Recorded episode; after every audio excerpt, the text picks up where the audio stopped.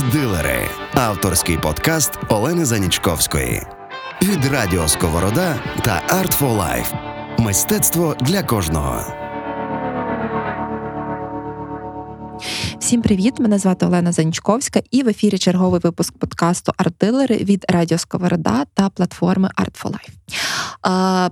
Я дуже щаслива черговий раз бути в оперному. Це вже другий. Другий е, раз ми записуємо подкаст е, в нашому прекрасному львівському оперному театрі. І цього разу ми будемо говорити зі Стефанією Олійник, музикознавицею, кандидаткою мистецтвознавства, керівницею літературно-драматургічної частини е, Львівського національного академічного театру опери та балету імені Соломії Коршельницької. Привіт, Стефані. Привіт, ох, як довго це все вимовляти. Ох, як довго, дуже серйозно. Я я сподіваюся, що в мене більше під час цього подкасту не буде так серйозно голос звучати і тремтіти. А Стефанія, ми минулого разу е, дуже гарно поговорили з Марівзлі про історію театру, театру як будівлі, театру як, е, напевно, такого. Приміщення, де відбувалися всі ці неймовірні прем'єри та музичні е, події, цього разу хотілося б більше проговорити власне про саму музику, та про про, про саме музичне мистецтво, яке звичайно відбувається і відбувалося в рамках оперного, але можливо не тільки не тільки львівської опери. Е, Давай ми почнемо з такого, е, як я його називаю, категорійно-понятійного апарату. Взагалі, е, чим є опера, та чим вона відрізняється від інших видів мистецтва, можливо, як вона взагалі з'явилася, як вона виокремилася, чи навпаки, можливо, вона була первинною. Тобто, чим є опера? Ох, на це питання, напевно, можна 10 подкастів записувати, щоб розказати про історію опери, її шлях, види, жанри. Звісно, це такий глобальний жанр, але якщо говорити дуже простими словами, це шоу. Тобто зараз ми дивимося телевізійні шоу, якісь абсолютно спрощені е, речі, які теж в себе включають елементи видовищності, музики, танцю. Колись у людей не було телевізорів, колись навіть не було там якихось мюзиклів чи якихось таких речей. Вони переважно ходили в театри. І, власне, оперний театр слугував з таким місцем не просто щоб поставити оперу, та ці угу. цілі для цілі. Е, Це було напевно місце соціальне. Тобто сюди приходили люди, щоб спілкуватися, показати своє вбрання, налагодити якісь контакти. Більше того, ложі в театрах, спеціально оперних театрах для того і придумали в принципі вперше в Венеції, щоб продавати їх окремим сім'ям, таким чином мати можливість виручити кошти. Mm-hmm. Та бізнес вже і тоді функціонував. Але кожна сім'я, таким чином, володівши ложею в театрі, могли абсолютно різні справи там вирішуватися. І ще не було такого етикету, що треба тихесенько, тихесенько сидимо і не слухаємо, нічого не робимо. Та це було дійство, яке тривало дуже довгий час. Чому? Тому що е, між діями е, дуже довго перебудовувалися декорації, і це займало тривалий час. Тому це було соціальним місцем е, до якого приходили, де, де просто проводили гарний час якою опера прийшла на терени сучасної України? Та тобто, напевно, тут варто буде розділити більш західну Україну і східну Україну та в історії, або можливо я не права, і ти мене поправиш. А, Власне, опера і Україна, та як вона сюди приходила, чим вона тут була історично? Ой, щоб це добре відповісти на це питання, тут напевно все-таки трошечки я зачіплю історію опери загалом.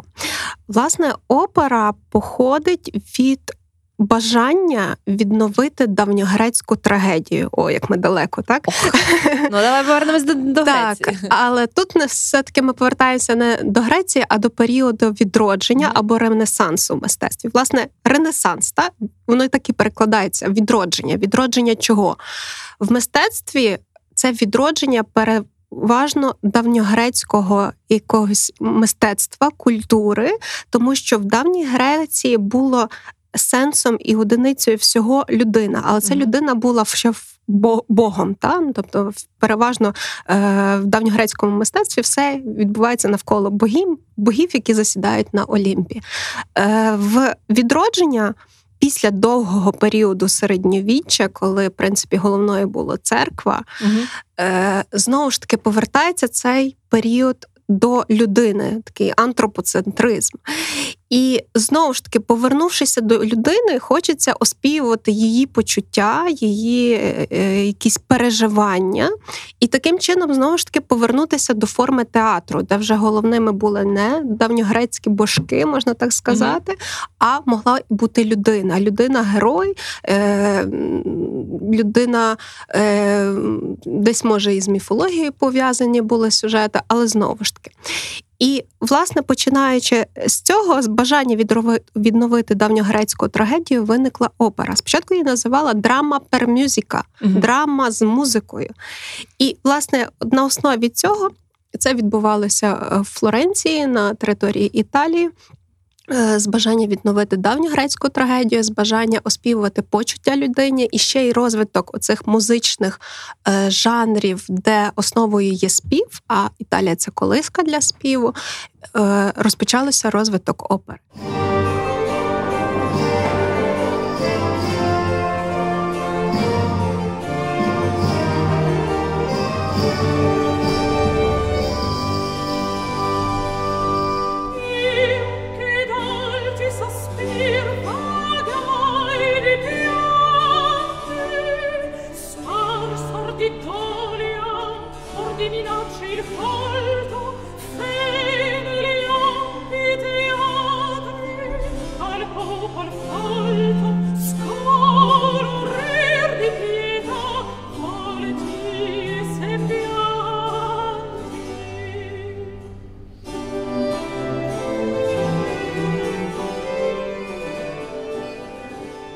Насамперед, це вже переходячи до твого питання, опера розвивалася в найбільших містах, які мали гроші.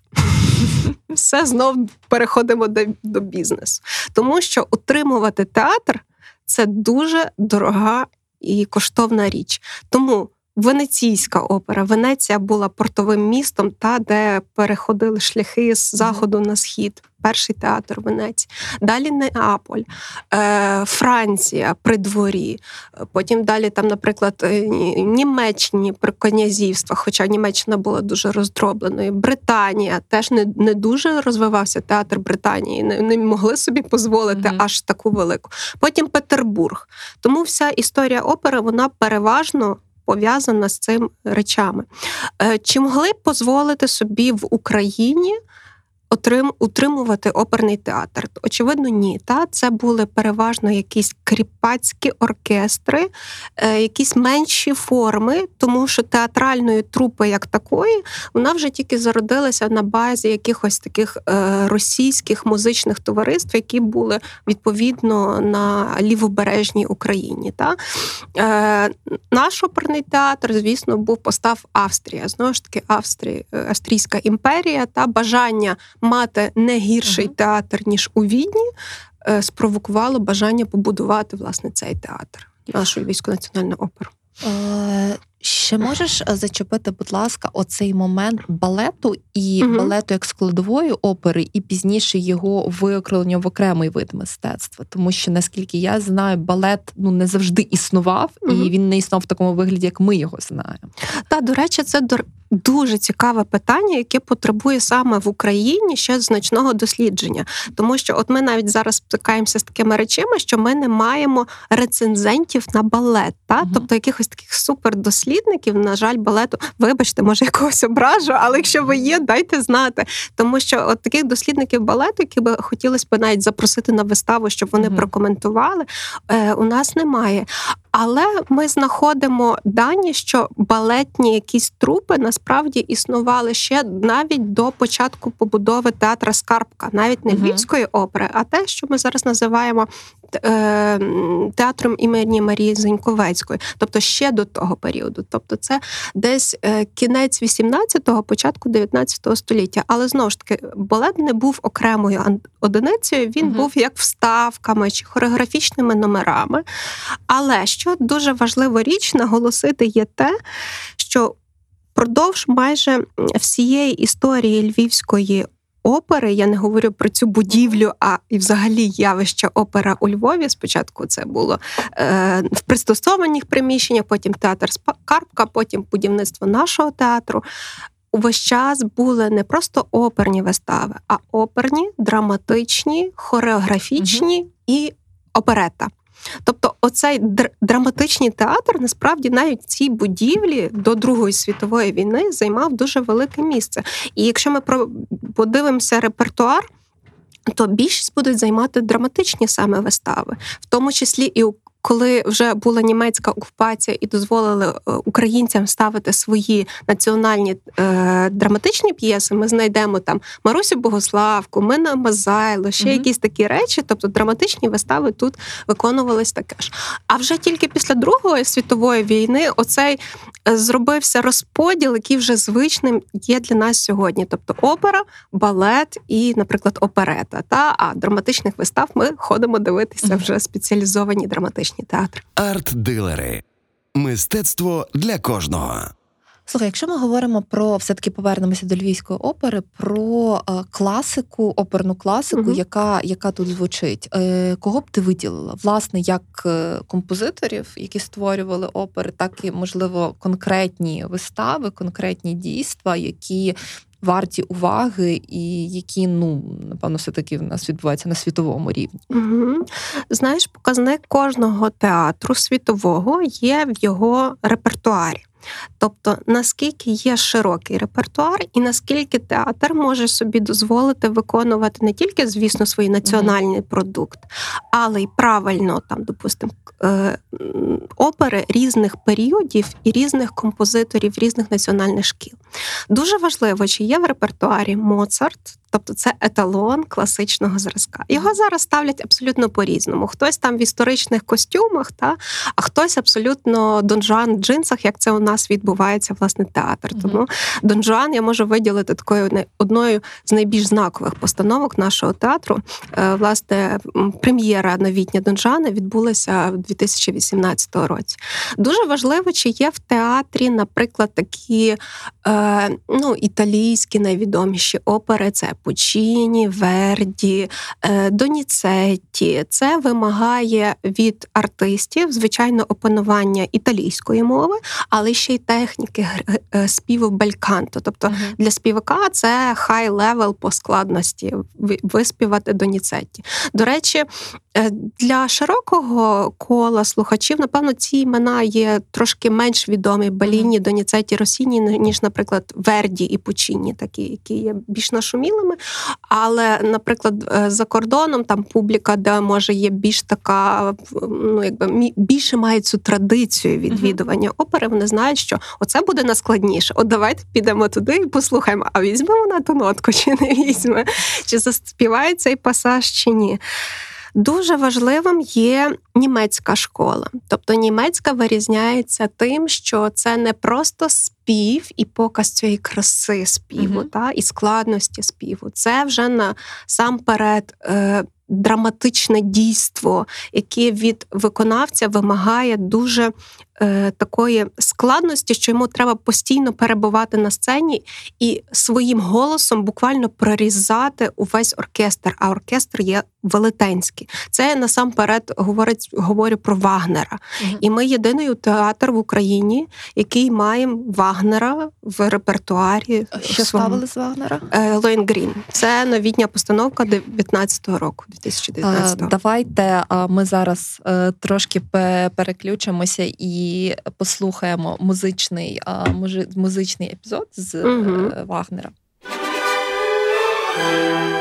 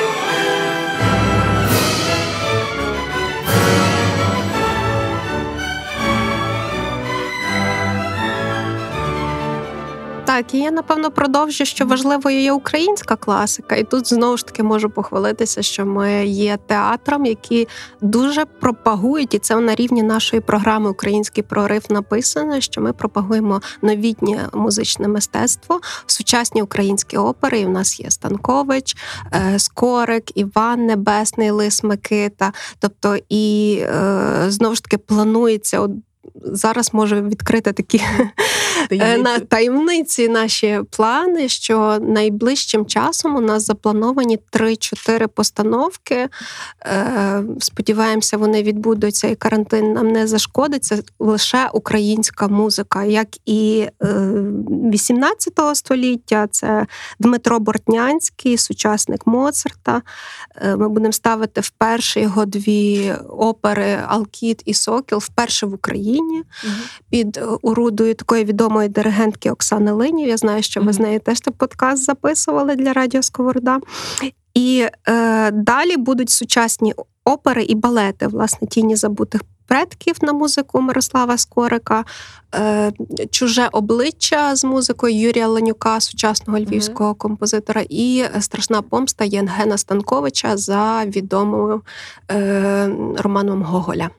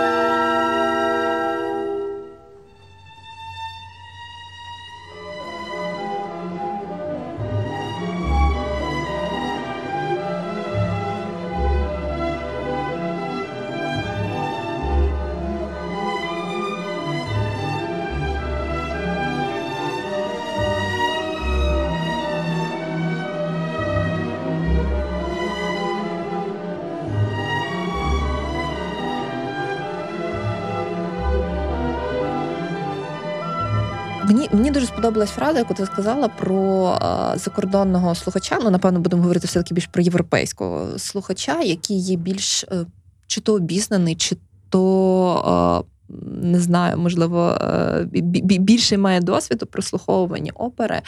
Е, і це неймовірно, ну неймовірно важливо те, що ви робите у розвитку української музики, української опери. Але щодо слухача, наскільки ти відчуваєш готовність слухача? Ми не говоримо про якусь е, таку, знаєш, декілька обраних людей, які можуть відрізнити, чи вона зараз взяла ту нотку Вагнері чи ні. А ми все-таки говоримо більше про людей, які які цікавляться, але ми десь трошки з Мартою Козій про це також е, говорили. Опера не є простою. Ну, тобто, ми можемо зараз про це дискутувати, але е, ну, мені здається, що навіть якщо ти йдеш просто на концерт е, класичної музики, тобі легше його сприйняти. Може, допоможи розвіяти ці міфи про складність опери, або навпаки, можливо, вона є дійсно складною до сприйняття. І, власне, чим є пізнання опери, чим є оцей момент. Е, Зрозуміти її, полюбити, та тобто не йти, тому що о Боже, зараз треба скільки там 5 годин у Вагнера, та 6. Ні, трошки менше, але все. Ну ну є в нього Багато. ж твори, так, які так. там по 5-6 годин. Тобто, власне, е, як взагалі розпочинати знайомство з оперою? Насправді тут треба розпочинати ще з дитинства. Та? Це минулий раз. Я перепрошую всіх, хто пропустив. Ви вже все, вже без шансів. Е, тому що просто привити культуру, приходити в цей театр. Мені здається, що я більш ніж на 100% впевнена, що багато людей має якийсь такий острах взагалі зайти за цю будівлю. Вони здається, ой, ну я ніколи тут не була, може не варто починати. А як а з чого починати? Насправді не треба боятися, і знову ж таки тут нам допомогу е, стане оцей формат, з чого взагалі починалася опера. Тут приходили просто якісь вирішувати справи, пити шампанське, показувати своє плаття. Тобто, перший, перший крок до цього це mm-hmm. просто гарно вдягнутися і обрати, я думаю, собі балет. Тому що всі люди, ну. Кажуть, що ніби простіше балет дивитися. Хоча, якщо е, от для мене особисто, як для музикознавиці, балет це поки що ще певний секрет, тому що кожен рух, що робить балерина в класичному балеті, має якусь назву, і вони та послідовність не просто так видобана. Та, та тобто це ці речі треба знати. Але людям, які не знають, е, то напевно краще подивитися танець. Що з чого починати взагалі своє знайомство з оперою? Насамперед, мені здається, що варто прочитати бодай сюжет. У нас, звісно, є рухомий рядок, він завжди е, переклад е, транслюється українською мовою. Але коли ви знаєте сюжет, ви це наче можна порівняти з читанням книжки. Так? Перед вами або дивитися фільм. Перед вами розгортається історія. І, е, знаючи сюжет, ви можете зрозуміти, які є обставини, і повірити або не повірити в цю історію.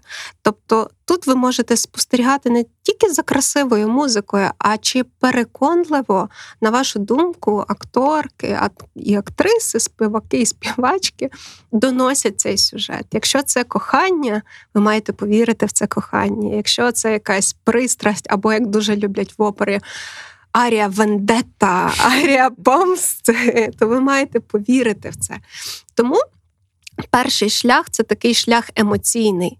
Е, Прочитати сюжет для себе сказати, повірили чи ви не повірили. Так само, як ви це робите після гарного чи чи не дуже фільму. Слухай, про історію я не mm можу без хвилинки реклами вас і нас. Ми а, буквально пару місяців тому записували з Іваном Черниченко а, подкаст про оперу Тарандот, і насправді ми багато говорили про сюжет. Та? І сюжет же ж там надзвичайно захопливий, його можна розбирати на частинки, можна шукати героїв. І я дуже рекомендую тим, хто думає, з чого ж почати.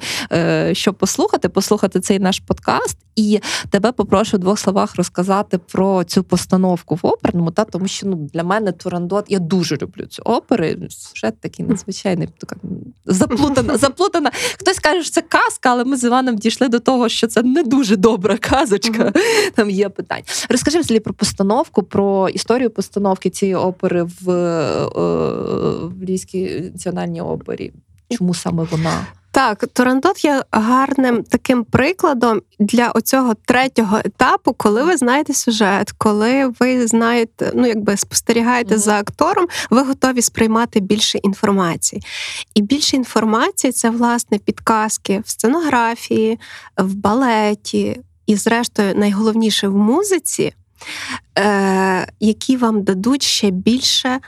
Е, розширити свої знання і емоції про оперу. Зараз я поясню, що я mm. маю на увазі. От, наприклад, Турандот це була знакова постановка для нас. Вона відбулася в минулому 2020 році. Це просто величезна опера, яка задіє величезні склади, і нам це вдалося зробити все через онлайн-трансляцію. Тобто, всі цифрова трансформація прийшла так, в оперний театр. Е, всі репетиції з режисером, сценографом, навіть жінка, що малювала костюми, художниця костюми, вони всі були з Польщі. Сценограф був італієць, і вони ні разу не приїжджали до нас, бо це був карантин. Я лише режисер зміг приїхати на три дні, і все відбувалося по скайпу. Тобто над оркестровою ямою вставився величезний екран. Тут на весь е, зал був цей дзвінок скайпу. А було це ти чуєш, чуєш, чуєте? Там пам пам пам всі збіглися. Ага, по скайпу подзвонить режисер.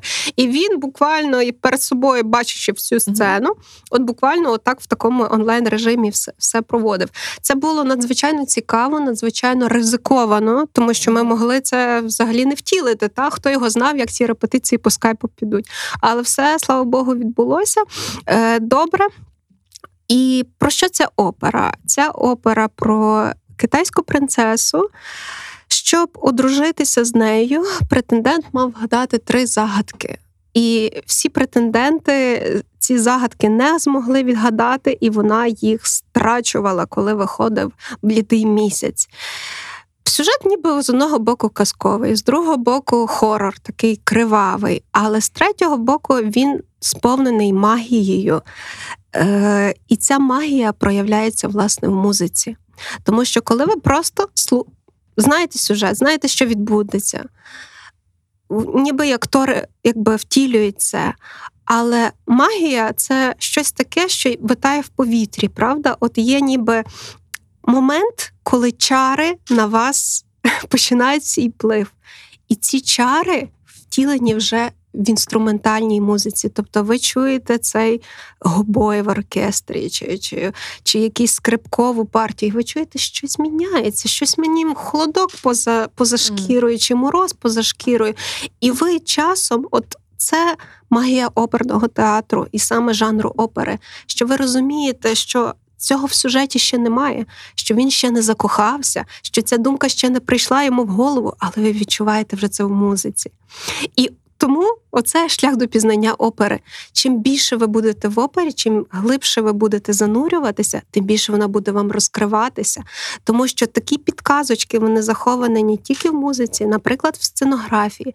От чому е, в Турандоту ця теракотова армія? Та от угу. дуже цікаве, до речі, е, сценографічне рішення, що е, хор перемішаний з цими солдатами, і mm коли тільки відкриваються завіси, ви не можете зрозуміти, так це це живі люди, чи це просто декорація. Та декорація. Чому було зроблене це сценографічне рішення? Тому що в кінці опери їх оцей камінь, застиглими віками камінь, е, настільки вразила смерть рабині Лю, що вони всі оживають, вони сходять до неї, знімають там умовно свої ці шапки, і вони починають її співчувати. Тобто ця емоція, цей пере, е, як би це сказати, Е, проживання і співчуття цій смерті було настільки глибоким, що здатен розтопити почуття каменю.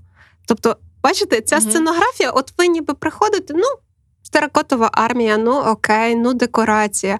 Але оце знову ж таки декорація стала ожившою і вона втілила якісь певні глибокі емоції. І це додало тільки цій постановці. Я знаю, що оцей момент, що. Е, взагалі, це остання опера Пучині, і він не встиг її дописати фінального номера. І ми, коли е, у нас йде вистава опери Турандот, в кінці так і вибігається рухомий рядок, і він говорить: от на цьому місці композитор помер, не встиг ще дописати оперу. І я завжди чую в залі, коли люди так дихають, а потім починають плакати. Чесно, ну це це, це оці емоції, які підсилюються не просто співом, не просто музикою, не просто знанням сюжетом, але ще й оцією декорацією, і навіть цей рухомий рядок і знання, що композитор помер на цьому місці, не встиг ще дописати, воно все все діє. Взагалі, опера це про емоцію. І чим більше ми її знаємо, тим більше сильніші наші емоції. Є найулюбленіша арія в Турандот? Е, Власне, тут навіть складно це назвати та арією, тому що я не хочу вже заглиблюватися mm-hmm. якісь моменти такі термінологічні, але ми, напевно, не можемо говорити вже з кінця 19-го, початку 20-го століття саме про арії. А чому? А давай а цікаво. А цікаво. Давай, давай чому? Тому що я думаю, що знову ж таки у такого е, широкого загалу опера, арія, арія, опера. Ну все Та, зрозуміло. Ну та зрозуміло, якщо ми говоримо про італійську музику, Мгм. та от те, що називали імена там е, Беліні, Доніцетті, Пучіні, навіть Верді. А коли опера іде все. Вже до того шляху, що це не просто красивий спів, Мгм. та виходить е, ак- співак, гарно заспівав, йому всі поплескали. Що це оця драматична дія, яка як в театрі, безперервна, вона має бути найбільш наближена до, до реальних подій. Ви не маєте відчувати оцього такого фальшу, що зараз от він доспіває класну Мгм. арію, суперскладну, йому всі поплескають. Ні, оце в цьому є. Це навіть історичний такий надлам в опері стався, коли вона від цього його такого, можна сказати, позірства перейшла е, до драматизму. Тобто, як в драматичному е, театрі. Дія відбувається від початку до кінця. Ви переживаєте разом з е, акторами. Ці бачите, я навіть говорю раз Мгм. актори, раз співаки, тому що це просто не, невід'ємно. Е, і тоді ми називаємо е, навіть швидше не арії там чи дуети, а монологи або діалоги. Тому що зрозуміло, що це і, і текст, і музика, і вигуки. Якщо це сучасна якась опера, то це можуть бути якісь схлипування, гарчання, тобто абсолютно різні звуки, які е, у вас навіть руки не піднімуться потім проплескати, тому що ви не наважитеся перервати оцю дію. Все має бути як в житті, найбільш е, правдоподібно.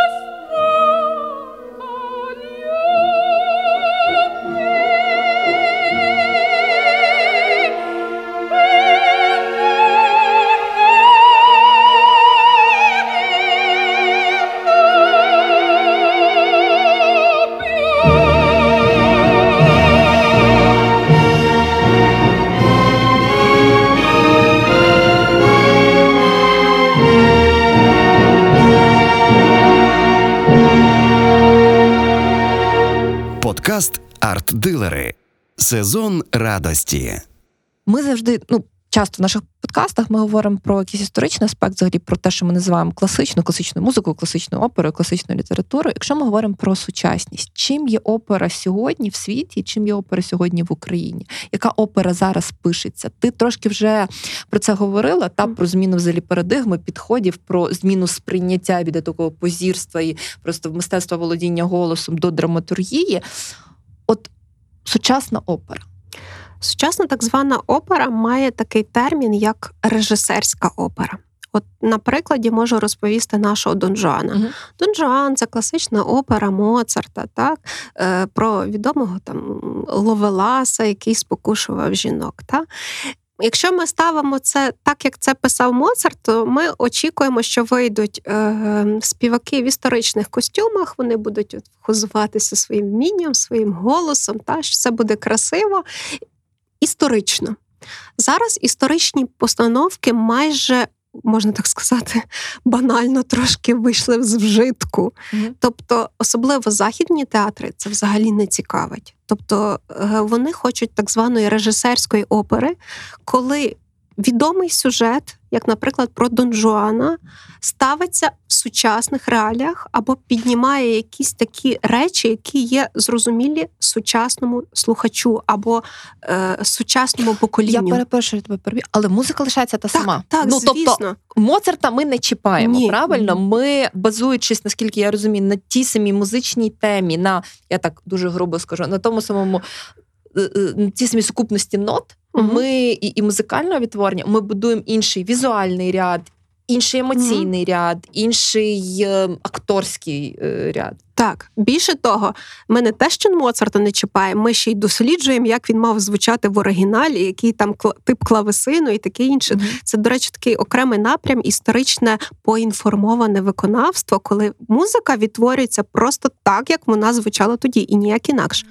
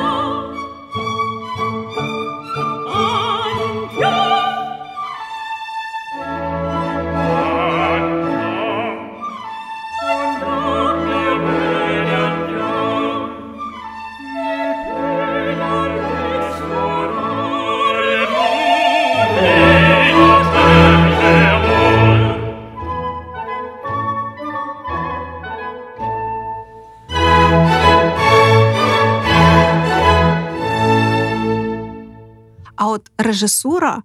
Тобто, у нас е, Дон Жуан це в джинсах. Він має свої якісь такі, е, як це можна сказати, парті, вечірки, одягнутий в латексі. Е, Так, коли була прем'єра, і вперше він вийшов в латексі, я почула в, в залі. Що це? О Боже! О Боже, порядні порядні не Тому було і таких багато коментарів, але це є сучасна режисерська опера про сучасну людину, що людина, яка шукає тільки, вибачте, сексу заради сексу. Та?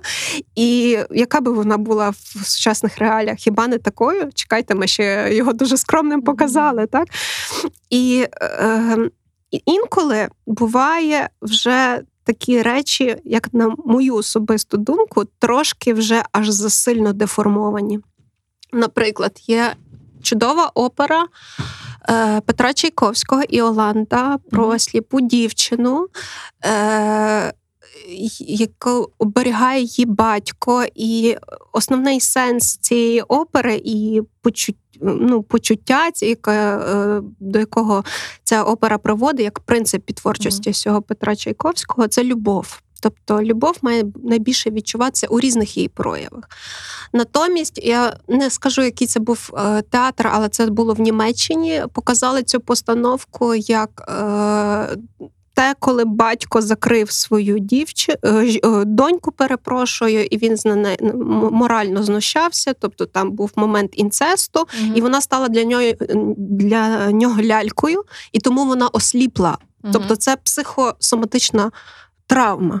Мені здається, що це вже перебір. Так? Коли ми от такі речі, ну там вони наболіли, так вони дуже соціально про них навіть не говорять вголос. uh але це було поставлено в опері. В опері з музикою е, кінця 19 століття. Та?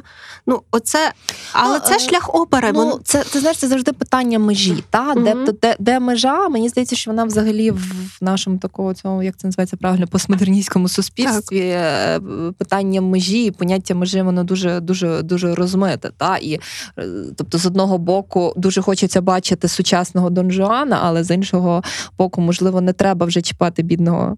Треліча і mm робити з його Йолантою те, що те, що ти ти розповідаєш. Та? Тобто тут завжди завжди питання, де зупинитись, і, можливо, варто тоді створювати щось нове, вже вже якщо хочеться донести зовсім нові е, нові е, віяння, то і музику під них нову створювати. Так, але власне тут ще питання е, глядачів і слухачів. От е, ми зачіпали, mm-hmm. ти вже зачіпала це питання, наскільки готовий глядач, куди йому як вчитися, як сприймати оперу і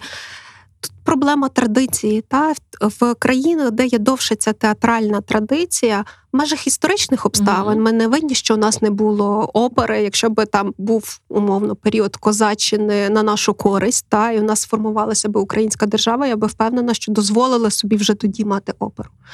Ну, але це такі історичні можна сперечатися. Mm-hmm. І там, де глядач настільки добре вже знає цей заїжджений, вибачте, негарне слово, але так воно є репертуар, він хоче чогось нового. І саме от в Німеччині вони є в авангарді оцих всіх постановок, які просто піднімають якісь абсолютно речі у суспільстві. Я, наприклад, мрію про те, щоб нас в Україні глядач теж був готовий не просто прийти, зрозуміти сюжет, а от розплутати оці режисерські рішення. Е, про те, наскільки він оцей сюжет трансформував до наших реалій.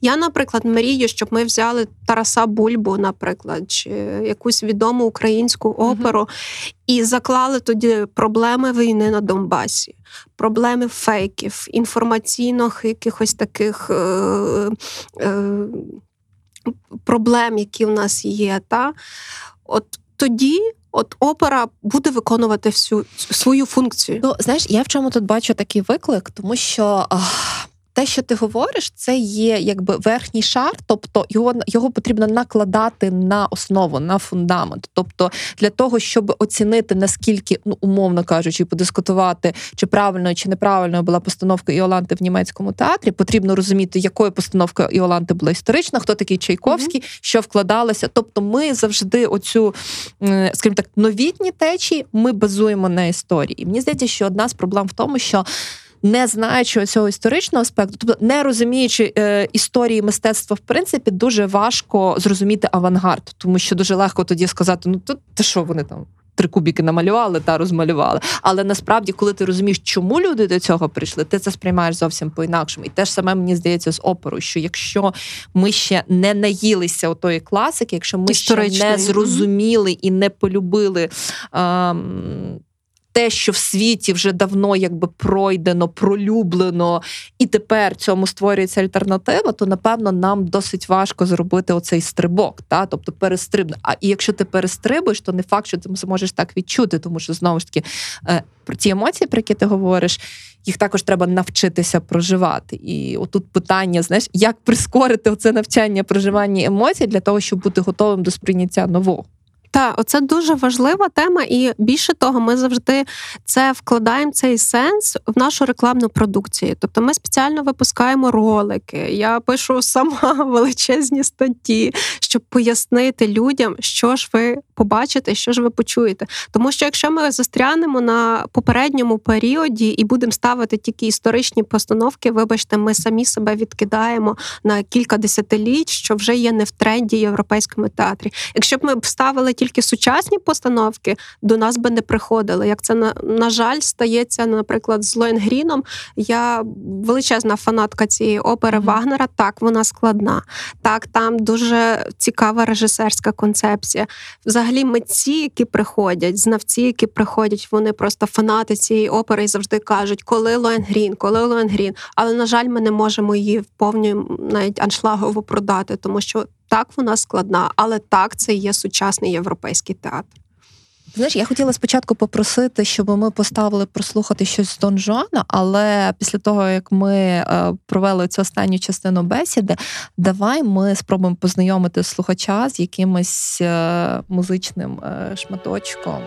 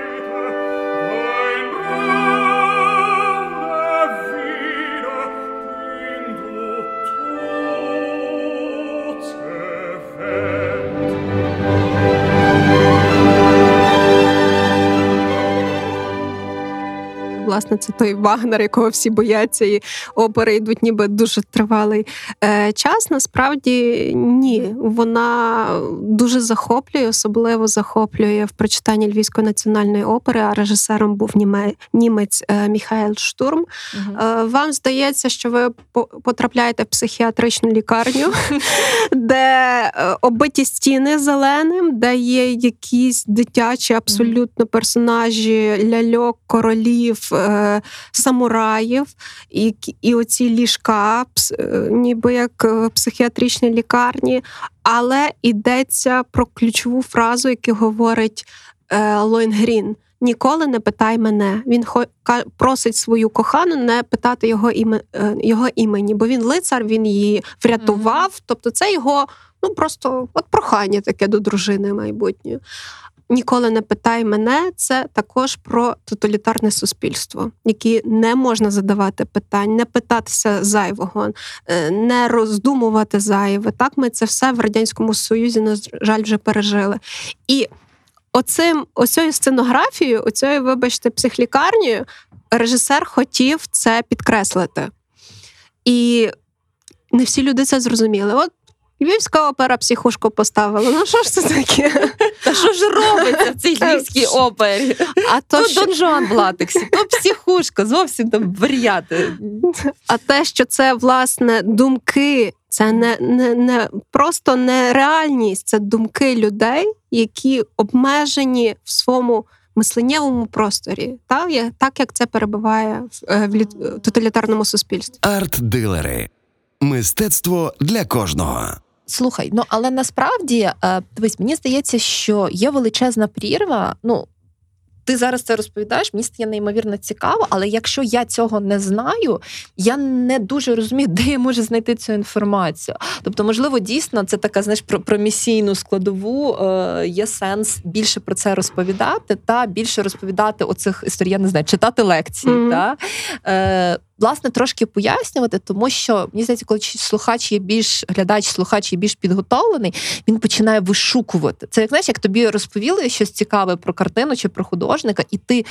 О, цікаво, що там, чому там такий? Та? Тобто ти вже вишукуєш, ти вже хочеш це почути, ти вже ти вже готуєшся. знаєш, І оця така підготовка, ну це, це напевно дуже важлива частина взагалі освіти. Так, на жаль, і цієї підготовки якраз бракує нашому слухачеві, але я можу тебе запевнити, що наш відділ е, займається цим максимально багато. Чим складніша опера, тим е, раніше ми починаємо цю промо-компанію, щоб пояснити людям пресі, в соцмережах, в роликах наших, які ми випускаємо, що це буде. Будь ласка, тільки прочитайте, не полініться.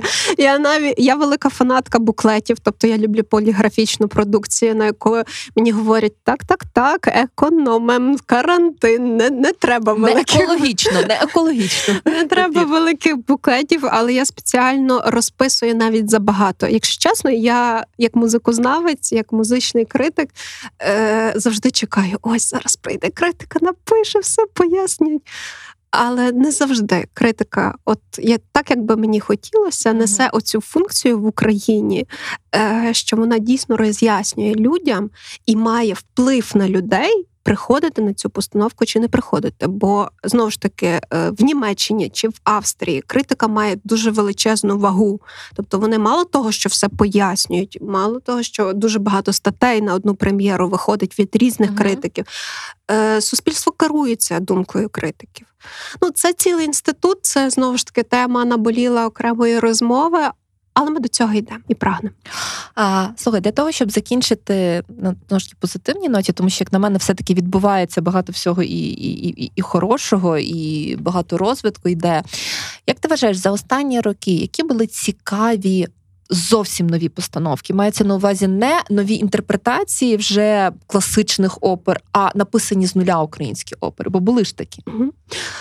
Ну, найперше, це е, коли цвіте папороть. Вона правда написана була ще в 20 столітті, але її новітня прем'єра відбулася тільки в 2017 році. Знову ж таки, чому? Тому що твір був повністю заборонений радянською владою. Він був настільки яскраво національним і модерним водночас, що якщо би ця, цей твір, його деякі багато не розуміють і зараз. Але уявіть, якщо б він вийшов тоді, як би це могло спровокувати породження абсолютно нових творів. Е, ну, Це це знову ж таки окрема тема.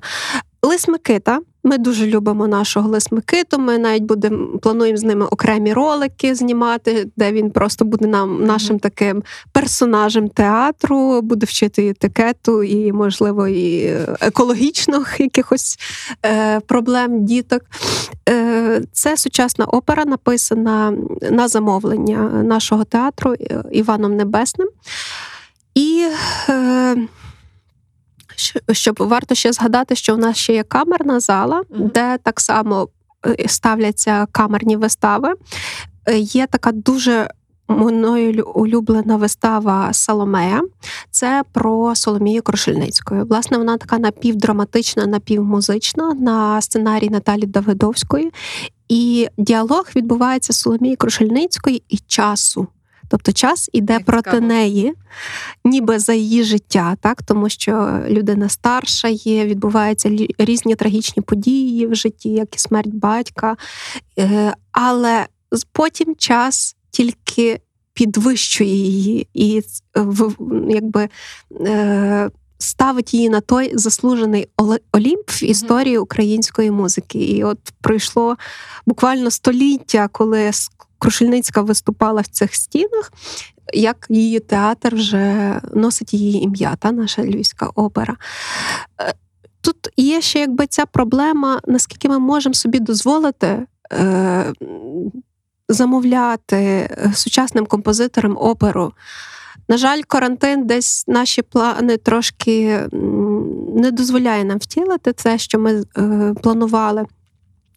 Але це знову ж таки треба вирішувати та замовляти е, нові опери, нові постановки, ставити нові режисурі. Так це буде розвиватися, плюс працювати е, з глядачем, щоб він дійсно розумів, куди він іде. Так, це красивий театр, так сюди. Дуже варто прийти в красивій сукні, але якщо ви хочете відчути справді оці емоції, які вам не передасть жоден телевізор, е, жодний екран, ви дійсно маєте для себе цей е, змістовий мистецький клубочок щоразу розв'язувати, і повірте, воно того варт. Стефані, я дуже дякую за цю розмову. Я Дуже сподіваюся, що ця розмова і, взагалі, те, що те, що ми робимо з Радіо Скорода і Art for Life, це є такі маленькі цеглинки, які допомагають трошки так, наблизити так, дуже. трошки наблизити, е, наблизити мистецтво загалом і оперу, взагалі музичне мистецтво до до слухача. Е, мені взагалі здається, що зараз в епоху такого нашого кліпового мислення і, і дуже дуже спрощеної інформації, взагалі, це може бути навіть особистий виклик, просто прийти і спробувати таку медитацію, та як, як витримати довший час проживаючи свої емоції, слухаючи музику і відчуваючи себе в тій музиці. Я ще раз дуже дуже дякую за розмову і дуже запрошую всіх слухачів, як тільки карантин закінчується, ходити як на історичні постановки, так і на прем'єри, так і на нові інтерпретації, особливо на нову авторську музику. Почуємося. Арт-дилери авторський подкаст Олени Занічковської від Радіо Сковорода та Art for Life. Мистецтво для кожного.